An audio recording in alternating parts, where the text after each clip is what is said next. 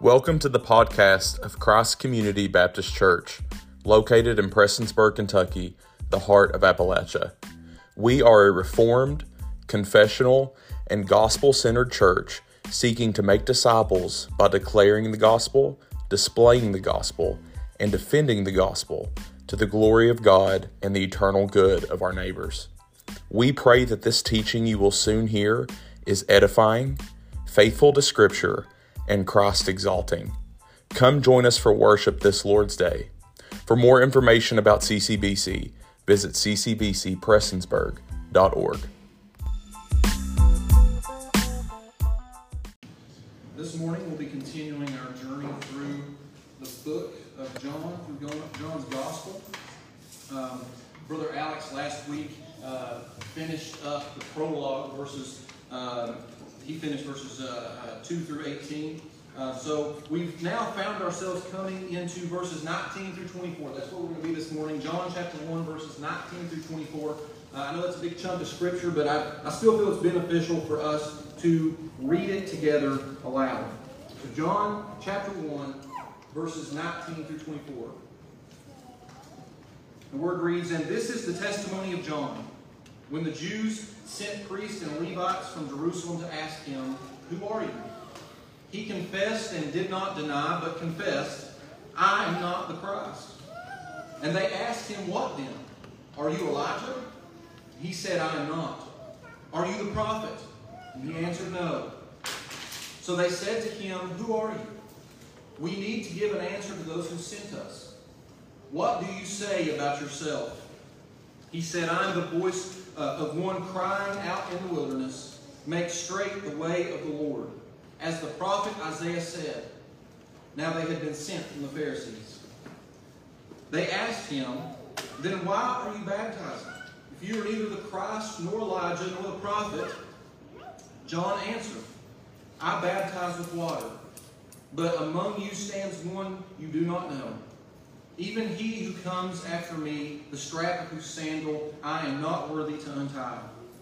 These things took place in Bethany across the Jordan where John was baptizing.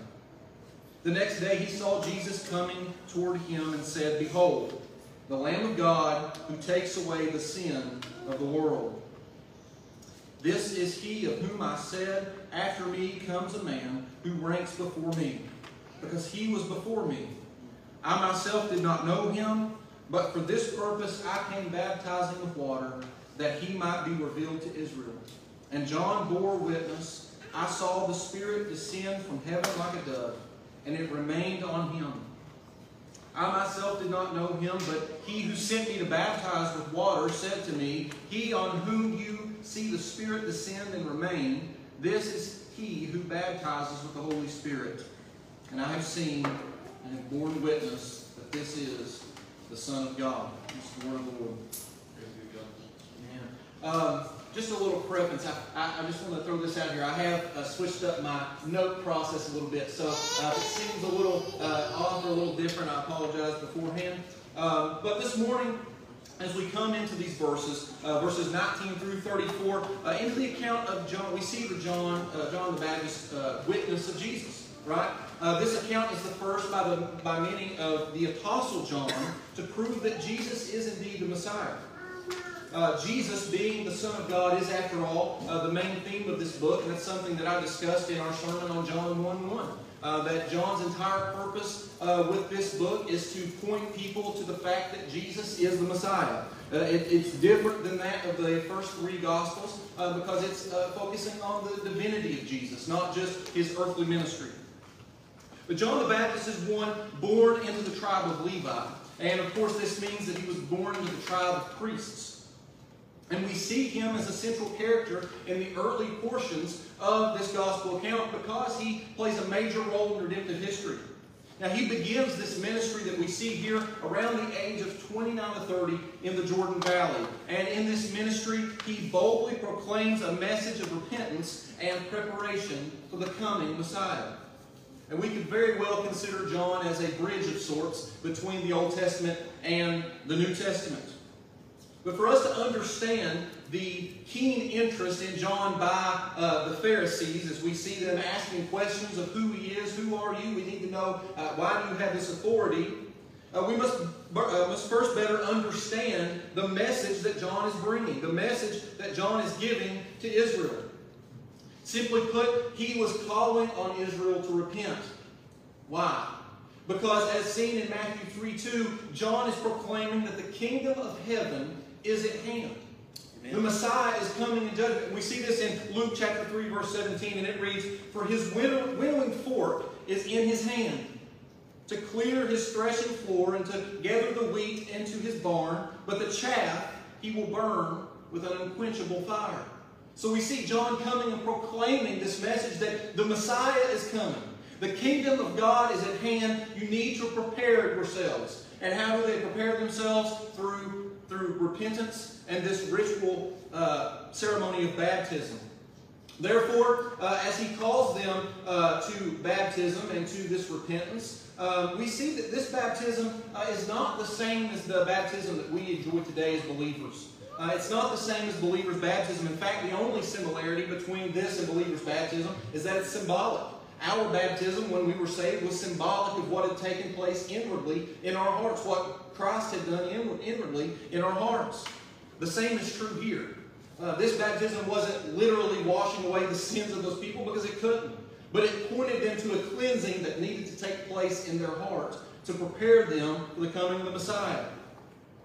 Now, baptism of Jewish proselytes, which is Gentiles that uh, would convert to Judaism, right? Uh, baptism of Jewish proselytes was a practice that had arisen among the Jews during this 400 years of silence. So we see uh, from the last prophet of Malachi until John the Baptist comes on the scene, God does not speak to the nation of Israel or to anyone else uh, for 400 years. He doesn't raise up a prophet for 400 years. And during this time, we see this practice arise. That when Gentiles would convert to Judaism, they would be uh, they would go through this uh, ceremonial baptism, uh, baptism ritual. Now, it was restric- restricted for Gentiles and was not under any circumstances uh, administered to Jews.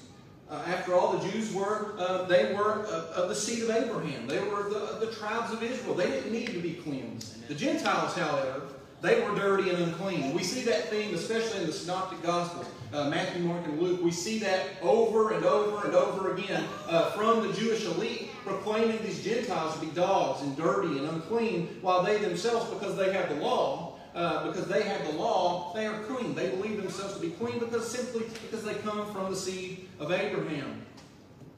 So they didn't believe that they needed cleansing, but the Gentiles did. So how selfish or self-righteous and puffed up had the Jews become to think that they had somehow become clean through the works of the law? Now we know later on in Paul's epistles that he labors this point over and over again that no one's made righteous by, by the deeds of the law, right?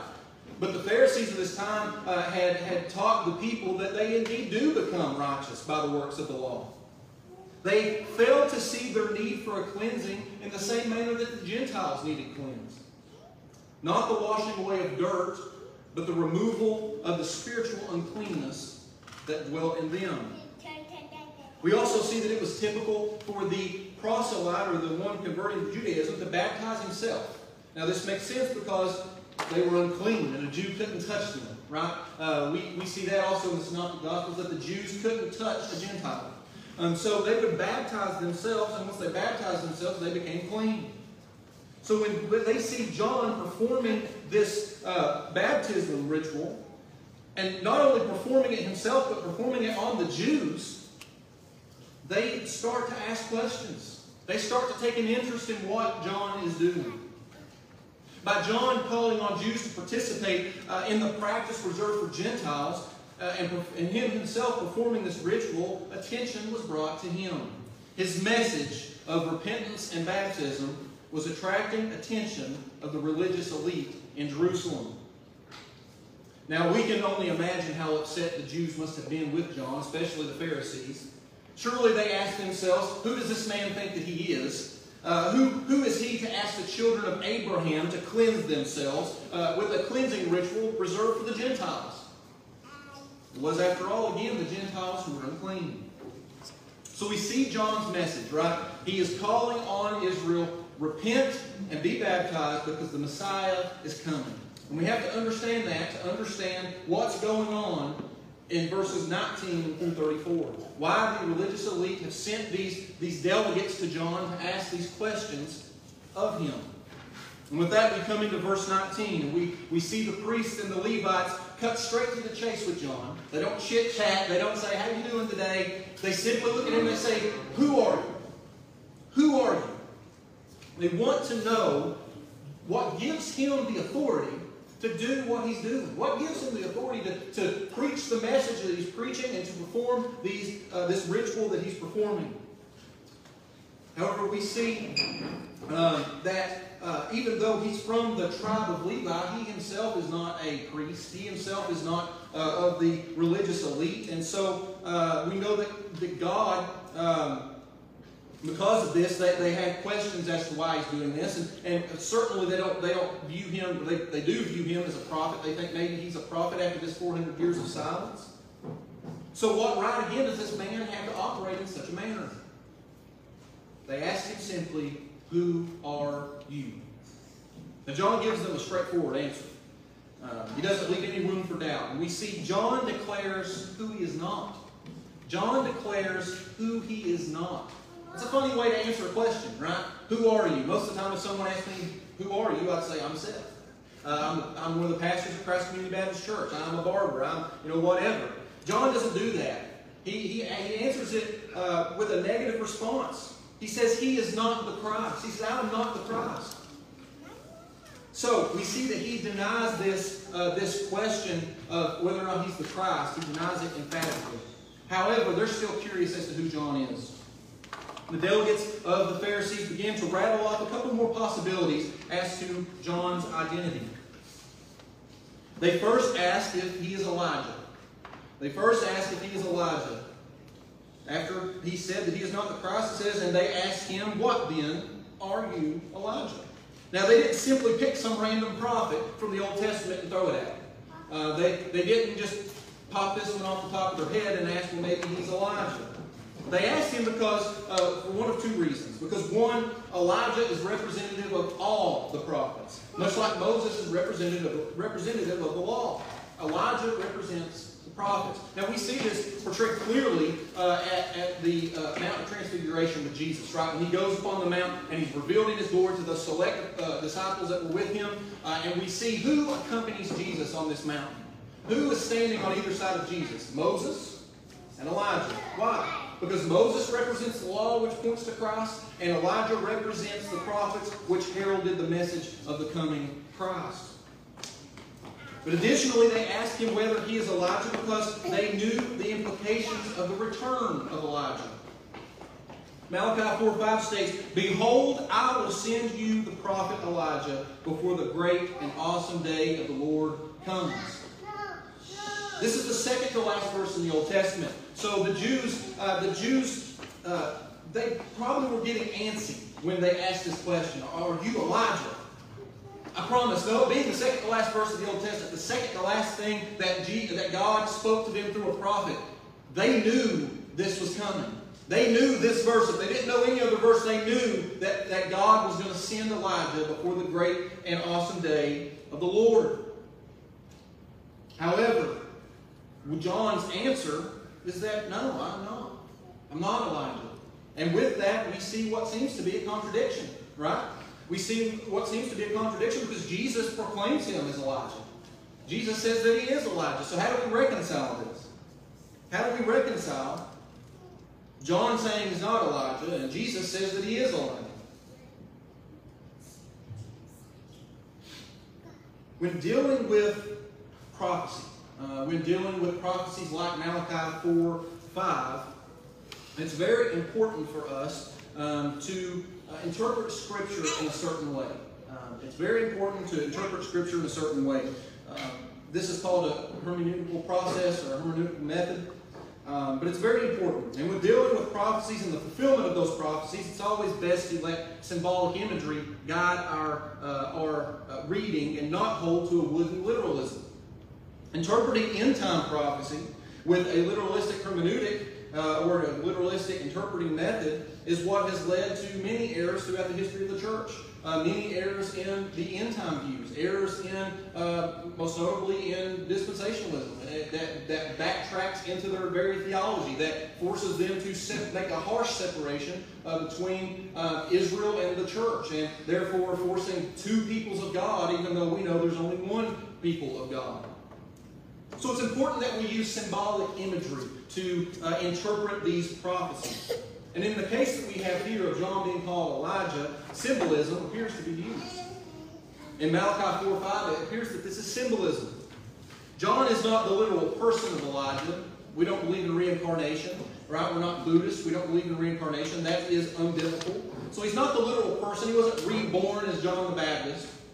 He's not the literal person of Elijah from the Old Testament, but I would say that Elijah typologically foreshadowed the coming of John the Baptist. So there is a sense in which John is identified with Elijah. This is what the Old Testament meant when it said that, there, that he would be sent before the great and awesome day of the Lord. Now, if we remember what the angel said to, uh, to John's father before he was born, what did he say? That, that John would come in what? In the power and spirit of Elijah. So it's much more likely that interpreting this with symbolism uh, would lead us to the, the, to what John, uh, or being able to reconcile what John and Jesus are saying about John himself. But with John's identification as Elijah, so we can, we can say that yes, he is, he did come in the power and the spirit of Elijah. He represents, or Elijah was a, was a foreshadowing of John, and John represents what Elijah was, right? Because what did I say a minute ago? That Elijah represents all the prophets and the message of all the prophets, right? He represents all of them, and so John, uh, in that sense, is Elijah. Because he comes heralding the message of the coming Messiah. So with John's identification with Elijah, not him literally as the Jews had mistakenly supposed, we see that John is now marked. John is now marked. He is the forerunner of Christ. John is the forerunner of Christ. The arrival of John on the scene is the ultimate indication that the day of the Lord is coming and that the Messiah will soon be revealed. The same Jews also asked John whether or not they, uh, I'm sorry, whether or not he is the prophet. Right? That's the next question. So they ask if he's Elijah. He says, No, I'm not. Then they ask, Are you the prophet? And you'll notice in your Bible, if you have an ESV uh, or an NASB, uh, prophet's capitalized. Uh, prophet is capitalized, got a capital P.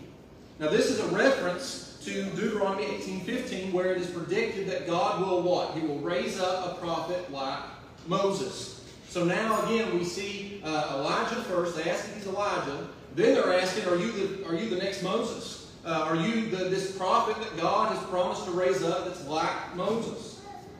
Now we have to look at some historical context uh, to see why they asked John this question. Why did they ask if he was the prophet? Now, there was a belief among the first century Jews that the prophet was another forerunner to the Christ alongside Elijah. So they, had, they were expecting these two individuals coming uh, alongside one another to mark the coming of the Messiah. They expected Elijah to come back bodily himself, and they expected this prophet to be raised up that would come alongside Elijah and herald the message of the coming of the Messiah. Now, this isn't the first time that the Jews uh, have made mistakes interpreting Old Testament prophecy. They failed to see the suffering servant uh, as the Messiah and the Messiah as one person. They failed to see the two comings of the Messiah. They have failed to recognize Jesus as their Savior and that He is the fulfillment of the law which they so desperately cling to. So this isn't really out of character for them. And granted, some of those failures come from a lack of further revelation. But the Jews had a had a they, they had a, a way of making everything about them. Right? We, we see that that the Jews had a way of making it about them. Everything pointed inwardly. Right? They they viewed themselves in these places of, of uh, as the Messiah. So they couldn't see beyond their own nose, right? They couldn't see beyond uh, themselves. So they ask if he's Elijah. They ask if he's the prophet. And he says no to both.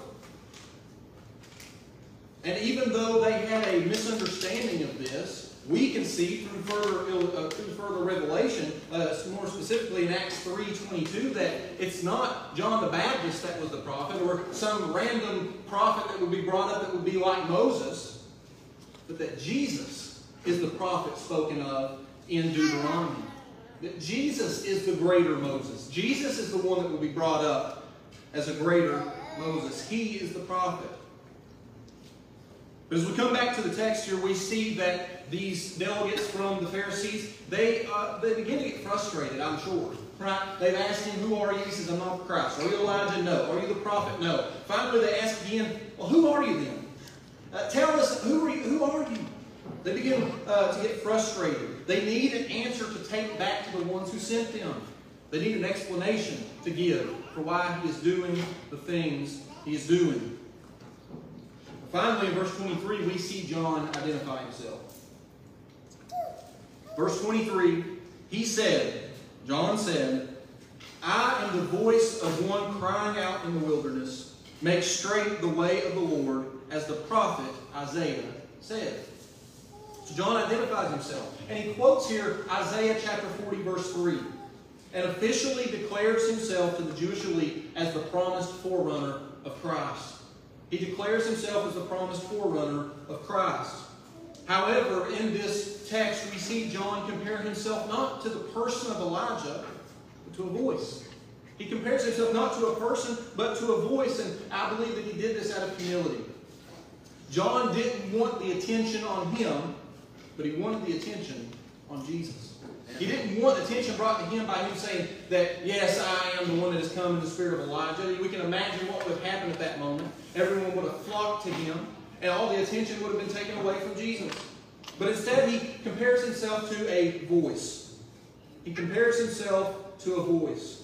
Now, in the original context of Isaiah chapter 40, verse 3, the prophet heard a voice calling for the making of a path, a making of a highway of sorts for this coming Messiah.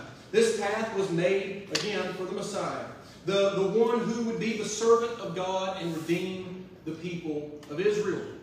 So John is not only identifying himself as the forerunner of Christ, but as also the one who is calling for the making of a path for the Messiah. Now, after John's self-identification uh, to this question, uh, or after his self-identification, the question then arises as to what authority John has to be baptizing these people. After all, how could John baptize people for the remission of sins and call them to repentance if he is not the Christ, and he's not Elijah, and he's not Moses, or the, or the prophet greater than Moses? They couldn't understand. John, in the very next verse, however, explains what his baptism re- represents. In the very next verse, he explains, or two verses down, sorry, he explains that his baptism is not that of the baptism that the Messiah will bring. Now, the Old Testament associated the coming of the Messiah with repentance and spiritual cleansing. And John is using the imagery, again, the imagery of proselyte baptism to point to the cleansing that needed to take place within Israel. The Jews thought that good standing and cleanliness before God was their birthright. Remember, we discussed that already this morning. They thought themselves, because just the fact that they were born into the nation of Israel, because they were born of the, of the seed of Abraham, that they were already clean. They thought that because they were descendants of Abraham, Isaac, and Jacob, because they could identify themselves with the tribe of Israel, that they were already clean. They believed also, as we, uh, as I said a minute ago, they turned everything inward. They believed that they were the object of the promises in the covenant. They believed that they were the seed of Abraham that would bring blessing to the world. But they failed to see that the true seed of Abraham was Jesus. That the true seed of Abraham was the Messiah that had been promised. And they did not know him. That's what John declares, that you do not know him. John continues on with a seemingly odd statement after this, right? Um, John, in verse 26, he says, I baptize with water, but among you stands one uh, you do not know, even he who comes after me. And then he says, The strap of whose sandal I am not worthy to untie. Uh, that's a strange thing to say. Um, I would never, uh, even if I thought someone was greater than me, and, and many people are, but if I thought, for instance, that Alex was greater than me, I don't think I would ever make say the phrase, I'm not worthy to bend down and untie his shoe, uh, or to take his shoe off. It's, it's a strange thing to say. But in biblical times, disciples often attended to the affairs of their rabbi. They often attended to the affairs of their rabbi. In many ways, they were like a bond slave. Um, of course, they weren't uh, uh, actually in slavery to that person. They could walk away at any time, but they, they fulfilled the role in many ways of a bond slave. And we see this even with the disciples of Jesus, right? When they go down into Jerusalem uh, and they procure a room for them uh, in order to uh, celebrate the Passover. Um, when they go, when, when Jesus uh, performs the miracle and feeds the 5,000, who is it that goes and picks up the baskets? It's, it's the disciples. However, disciples never had to lower themselves to the place of one who removed the shoes of their rabbi. That this was reserved for, uh, for people like bond slaves, people who uh, were considered in that time lower than other people. But John, showing even more humility, lowers himself even beneath the bond slave. He is saying, I'm not even unworthy to do the work of a slave. I'm not even worthy to take off the shoe of the one who is coming after me. I'm far beneath even that. It's as if he is saying again, don't look at me. Don't look to me, I'm nothing. But look to him. So we see through these, uh, through verses 19 through 28, we see John proclaim again who he is not, uh, and then tells them of his message and who he is and what he is doing. And then we see moving into verses 29 through 34. Verses 29 through 34. And it's the very next day, right? The very next day, um, so I'm assuming they, uh, they come back, John's gathered again, except this time, someone else is in the midst. This time, this day, at this gathering, someone else is in the crowd. It says, The next day he saw Jesus coming toward him and said, Behold, the Lamb of God who takes away the sin of the world. In verse 29, John declares Jesus to be the Lamb of God. He is revealing Jesus as the servant lamb of Isaiah 53 7, which Alex just read. That's Jesus. Now we know that, that Isaiah 53 is about Jesus. But again, the Jews didn't see this. They, they thought that the suffering servant and the Messiah were two different people. They could have never imagined that this is one and the same because they never imagined two comings of the Messiah. But John is saying, here is our perfect sacrifice. Here is the one who will put an end to our need for the sacrificial system. But what does it mean that Jesus is the Lamb of God? Now, I thought Jesus was the line of the tribe of Judah. Amen. I thought he was the Son of God. I thought he was a mighty king, right? Who would come and deliver his people. So why here does John call him a lamb?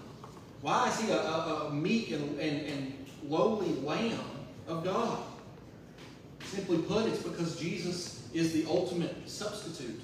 He's the ultimate scapegoat. Amen. He's the final sacrifice for the sin of the world. Yes. Now we see in the Old Testament that God had a people of, uh, had the people of Israel on a sort of deferment program, right? To understand better why He is the Lamb of God, we have to understand this: that God had them through the law, through the ceremonial law, on a deferment program.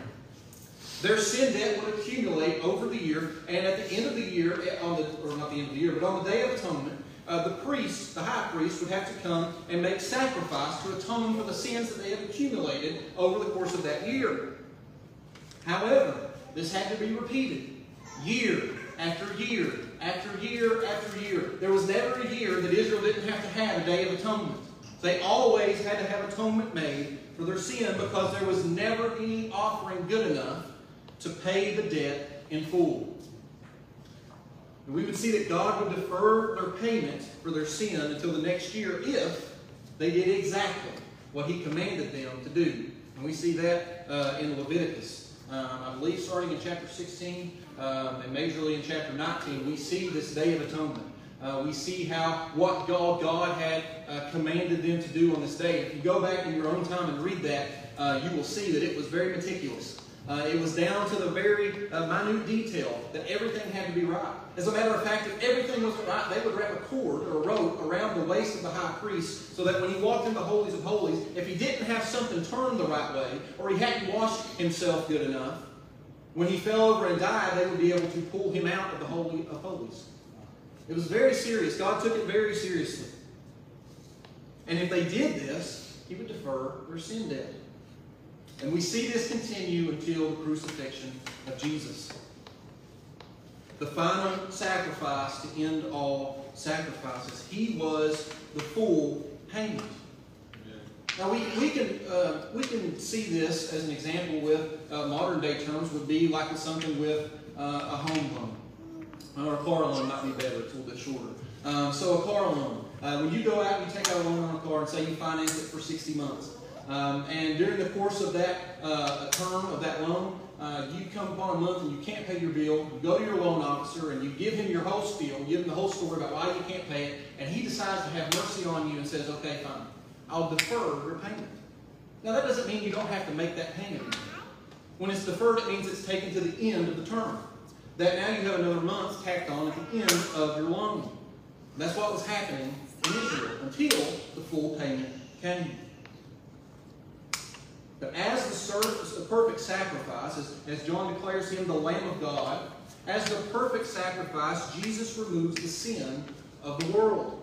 He takes sin upon himself and nails it to the cross while he endures the wrath and the punishment for that sin. Now, I want us to have a proper understanding of what John is, John the Baptist is communicating here when he says that Jesus takes away the sin of the world. This world, uh, this word world in the Greek here is the word cosmos. And this word cosmos has multiple definitions. Um, it has, I believe, seven or eight different meanings that what it could mean uh, in certain contexts. But out of all of those meanings, it never means every single person to ever live. Because that's not what John's trying to communicate. John's not saying Jesus came and took away the sin of every single person who's ever lived. Instead, it points to humanity in general, right? That John or that Jesus came and took away the sin, singular, right? The sin of humanity. He doesn't say he takes away the sins of the world or the sins of every single person, but the sin of humanity. So John is not saying again that Jesus takes away the sins of every single individual. Now, before you pick up the pitchforks and try to uh, take me outside and crucify me, allow me to uh, communicate a little bit further what John's trying to say. First, by saying what he wasn't communicating, or the implications of what most people believe that he's communicating here.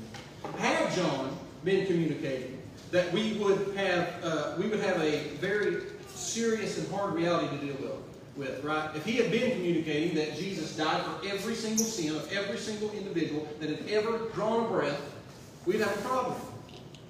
Because if Jesus took away the sins of every single individual who had ever lived, then no one should be in hell. No one should be in hell. And you say, well, it's, you don't get the atonement unless you believe. But I would say, friends, this morning that even if they never came to believe in Jesus, even if they never beheld him, that sin still would have been removed by Christ because it's a sin, right? Unbelief is a sin. And if he died for every single sin, and he died for every single sin of every single individual, then we would have a major problem if anyone ever ended up in hell. So then, since we know that there are indeed individuals in hell, we must have to affirm that if they are, if there are individuals in hell, and that he did die for every single sin of every single individual, then the, the lawyers in the room will like this. They're there on double jeopardy. They're there on double jeopardy because it's already been atoned for. So they shouldn't be there. Right? It's already been atoned for, so they shouldn't be there. Yet they would be. And that leaves us with a major problem. As a matter of fact, if that's the case, we need to just stand up and walk out right now. Because we have now found injustice with God. If anyone is in hell on double jeopardy, then there is injustice with God. However, we know that there is no injustice with God. And that is not what John the Baptist is trying to communicate to us this morning. We know that there's no injustice with God because no one is on, in hell on double jeopardy. Why? Because Jesus didn't remove the sins of every single individual who had ever lived, but he removed the sin of the world.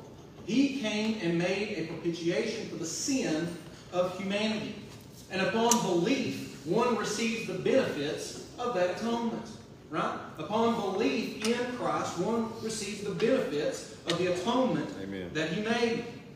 So that again, this Greek word cosmos, or world translated here, is not talking of every single person, but of the entire world, of humanity in general. Right? He's a sacrifice on the behalf of mankind. Now, this doesn't in any way limit the power or the effectiveness of the crucifixion, but it does limit the scope. And we all limit the scope of the crucifixion or of, of the atonement on the cross in one way or another, whether we realize it or not. Certainly, we don't hold to universalism. Right? Universalism says that every single person is going to heaven no matter what. Right? Which would be true if Jesus died for every single sin of every single person who had ever lived. Whether they come to faith or not, they're going to heaven. We know that's not true. Jesus himself says that there's people in hell. So that can't be true. But we do limit the scope because we don't hold to universalism. We say that only those who have faith in Christ, who have beheld the Son of God, who have beheld the Lamb of God, can go to heaven. They're the only ones. Now, a lot of people like to invoke John 3.16 here and say that whosoever will. And that's true. Whosoever will. That doesn't mean exactly what everyone tries to make it out to be. That's a circular argument. For God so loved the world that he gave his only begotten Son, that whosoever believes in him shall not perish but have eternal life. What happens to those who believe in him? They gain eternal life. And what happens to those who have eternal life? They have, or how do they get eternal life? They have believed in the Son. There's a negative side to that argument as well. There's a negative side to that circular argument. That those who have not believed in the Son do not receive eternal life, and those who did not receive eternal life did not believe in the Son. So that we see that the power and the effectiveness is not limited. The power and the effectiveness, effectiveness of the atonement is not limited, but the scope is. The scope of the atonement is. So this uh, also doesn't imply that salvation isn't offered freely to anyone who desires it. It is. It's offered freely to anyone who desires it. It's offered to the world, to humanity in general. We have a problem. We have a major problem. We are dead in our sins. We are unable to accept or to respond to the gospel apart from a work done in our hearts by God, by the Holy Spirit. Romans chapter 3, Paul's discourse on, the, on human depravity tells us just how awful we really are. And sometimes it's a hard pill to swallow, but it's a fact and the truth of the matter. So it is offered freely to all individuals, but the, the, the fact is, is that no one will accept the gospel apart from a supernatural working of God in the heart of that person. We all believe that, right? That God has to draw the individual. We all say that, and I hope that we all truly believe that. That God is the one who we don't. Someone doesn't wake up on Monday morning and say, "I'm going to get saved today," of their own volition, but that God had to draw that individual. So I hope that we understand that when He says, "Behold, the Lamb of God who takes away the sin of the world," that, that we don't come to a conclusion of universalism. We don't come to a conclusion that he died for every single sin of every single person who had ever drawn a breath, but instead that he died for the sin, the sin debt of humanity. And yes, it is offered freely to all humanity, but only those who God does the work in their heart can come to faith in Christ. But then moving into verse 30, we see John bestowed divinity upon Jesus. Here's another divinity claim um, not made by Jesus himself in this instance, as we'll see multiple times throughout the rest of this book, but by John the Baptist. He says that Jesus ranks before him. Why? Because he, Jesus, was before him. Now, we have to remember something. Um, this would have looked very odd when John said this, uh, especially when they figured out he was talking about, well, the, when they realized that it was Jesus that he was pointing at, saying, Behold, the Lamb of God. John was born six months before Jesus. Amen.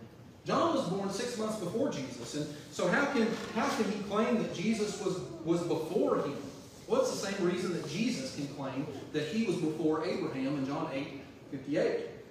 Because as we uh, as we talked on on John chapter 1, verse 1, Jesus pre-exists the world. Jesus pre-exists creation. Why? Because Jesus is God.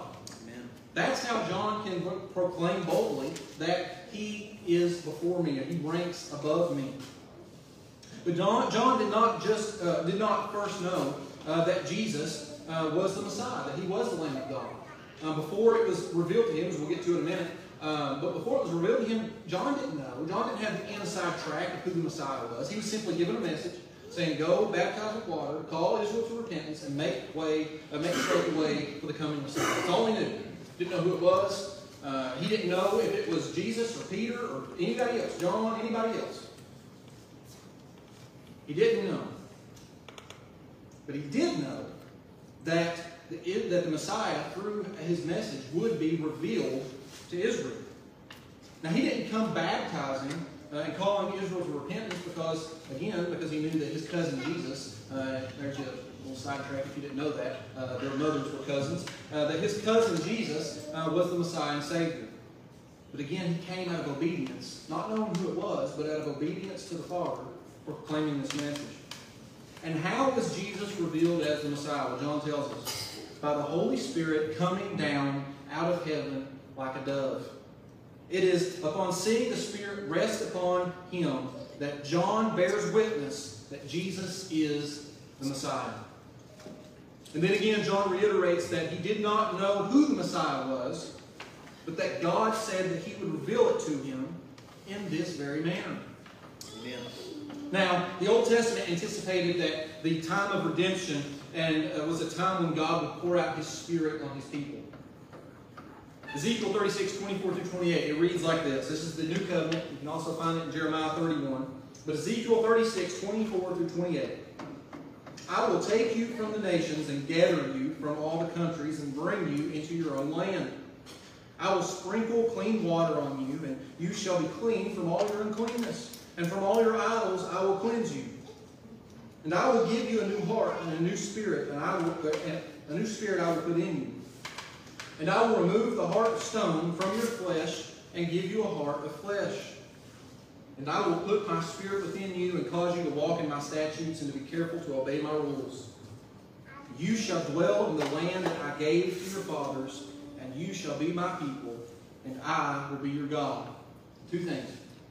First of all, I don't know how the uh, Pharisees and the religious leaders Sanhedrin didn't realize that they were unclean. I don't realize how they didn't realize that even through the wall, they were unclean. Because the new covenant, the promise tells us, I will take away your uncleanness. They should have known. But secondly, we see that through this, through the coming of Jesus, this is now being brought into or brought to fruition. We see Paul refer to Jesus as the second Adam, who became a life-giving spirit. Upon Jesus returning to heaven, um, this aspect of the new covenant is completely fulfilled. Uh, this aspect of this giving of the Spirit, because Jesus sends the Spirit to dwell in His people. Jesus sends the Spirit to dwell in His people. Now, He sends the Helper who fulfills all things God said that He would do in His people. Right? That's what He tells His disciples. I have to go away so that I can what? I can send the Helper. I can send the Comforter. I can send the one uh, who, who comes after me. He baptizes, as we see, Jesus baptizes with what? Not with water, but with the Holy Spirit. This, again, as we talked about at the beginning, this is what John's uh, uh, ritual of baptism that he was taking uh, the Jews through, this is what he was pointing them to with that baptism. They were pointed to that cleansing um, from prior to the cross. They were looking forward to this cleansing. Now, we in believers' baptism, we look back. When we are baptized uh, in the name of the Father, and the Son, and the Holy Spirit, uh, it is looking back at what God did at our moment of conversion in our hearts, right? It's looking at the cleansing, the baptism of the Holy Spirit that took place. So, physical baptism, as John uh, was doing here, it brings about nothing. It brings about no change in the spiritual life of the individual.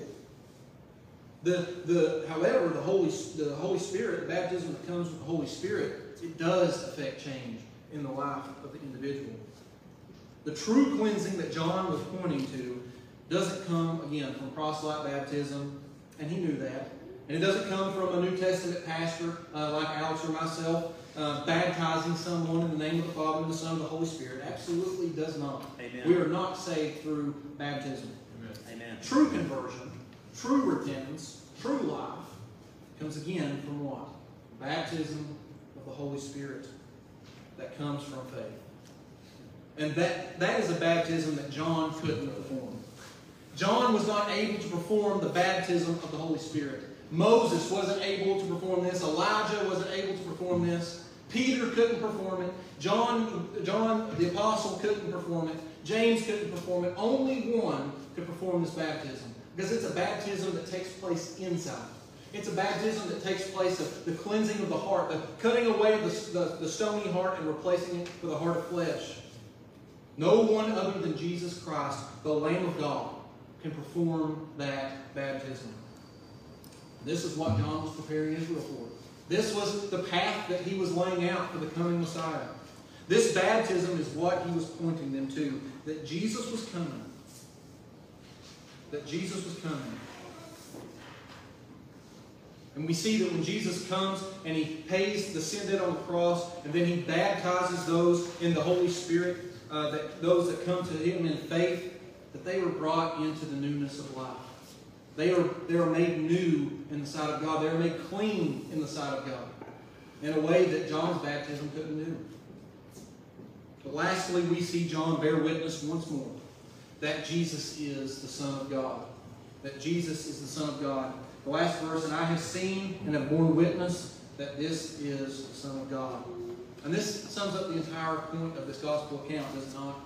It's to point us towards the truth that Jesus is the Messiah, that He's the Son of God, and that He has come to take away the sin of mankind and to baptize with the Holy Spirit unto the newness of life. Let's pray. Father, we thank you this morning for the time that you've allowed us in the Word. We pray that it went forth. We know that it went forth and it won't return void, but we pray that it edified your people. And we pray that it lifted them up. Father, we want to thank you for, again, the sacrifice of your Son, for sending the Lamb, uh, your Lamb, to take away our need for sacrifices, to take away the need uh, of, of some ritual cleansing that just deferred our sin, but that you paid our sin debt in full. That you made a way for us to become clean in your sight, to be holy in your sight, and to be welcomed into the family. Father, we ask all these things and give you all this praise in the name of your Son, Jesus.